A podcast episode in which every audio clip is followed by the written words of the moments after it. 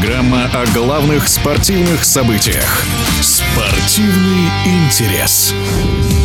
На турнире в Париже пошумел российский теннисист Роман Сафиуллин. 45-я ракетка мира, как известно, в двух сетах обыграл вторую ракетку мира испанца Карлоса Алькараса. Случайно ли это стечение обстоятельств или Алькарас находится не в самой лучшей физической форме, мнение спортивного комментатора Дмитрия Калугина. Я считаю, что победа Романа Сафиуллина над Карлосом Алькарасом, безусловно, один из э, главных highlight ов в карьере Романа, несмотря на то, что а, у него был супер Уимблдон в этом году, а, четвертьфинальная стадия стадии и блистательная карьера по юниорам. Победа над Алькарасом, которого неспроста называют символом молодого поколения в теннисе. Человек, который в 20 лет выиграл уже два турнира Большого шлема, был первой ракеткой мира, пал жертвой классической агрессивной игры Софиулина. Это его традиционный стиль. Он очень хорошо узнаваем, и этот стиль, конечно, приносит большие трудности и игрокам элитарным. Мы видели это не раз уже на протяжении этого сезона. Я не считаю считаю, что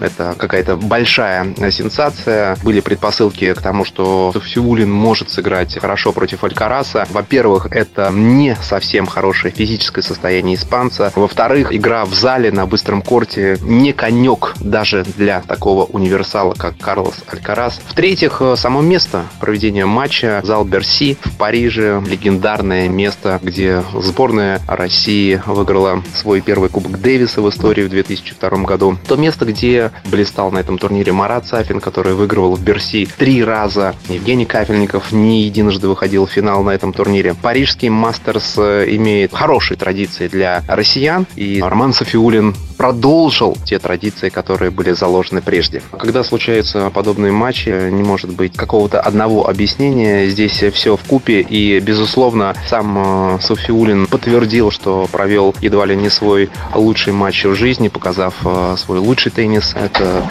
составляющие из э, нескольких пунктов и отличный теннис Софиулина. Это далеко не лучший день Алькараса. В спорте так и бывает. Побеждает тот, кто сильнее в определенный день. Возможно ли, что к концу сезона испанец потерял на какое-то время концентрацию или Софиулин в данной встрече прыгнул выше головы? Что касается Алькараса, молодой человек, а ведь ему 20 лет, уже второй год подряд в концовке сезона испытывает проблемы со здоровьем. В прошлом году он был вынужден пропустить финальный турнир года. В этом сезоне он поставил перед собой задачу во что бы то ни стало обогнать Новака Джоковича по итогам сезона. Для этого нужно было играть и предыдущий турнир и вот сейчас парижский мастерс рассчитывает на хорошее выступление на итоговом турнире года с участием восьмерки сильнейших. Но та усталость, те травмы, которые накопились за этот сезон у Алькараса, не позволяют его телу адекватно реагировать на те нагрузки, которые предлагает современный профессиональный теннис. И если в 20 лет такие большие проблемы у Алькараса, и мы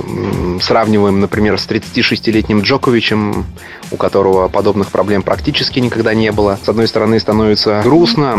С другой стороны, мы вспоминаем Рафаэля Надаля, который тоже на протяжении всей своей карьеры боролся с травмами, несмотря на это, сумел построить легендарное наследие. Да, видимо, здоровье – это не конек Карлоса Алькараса, и мы должны быть готовы, что в будущем он будет сталкиваться с большими проблемами в этом плане. О победе российского теннисиста Романа Софиулина над второй ракеткой мира Карлосом Алькарасом рассказал спортивный комментатор Дмитрий Калугин. Спортивный интерес.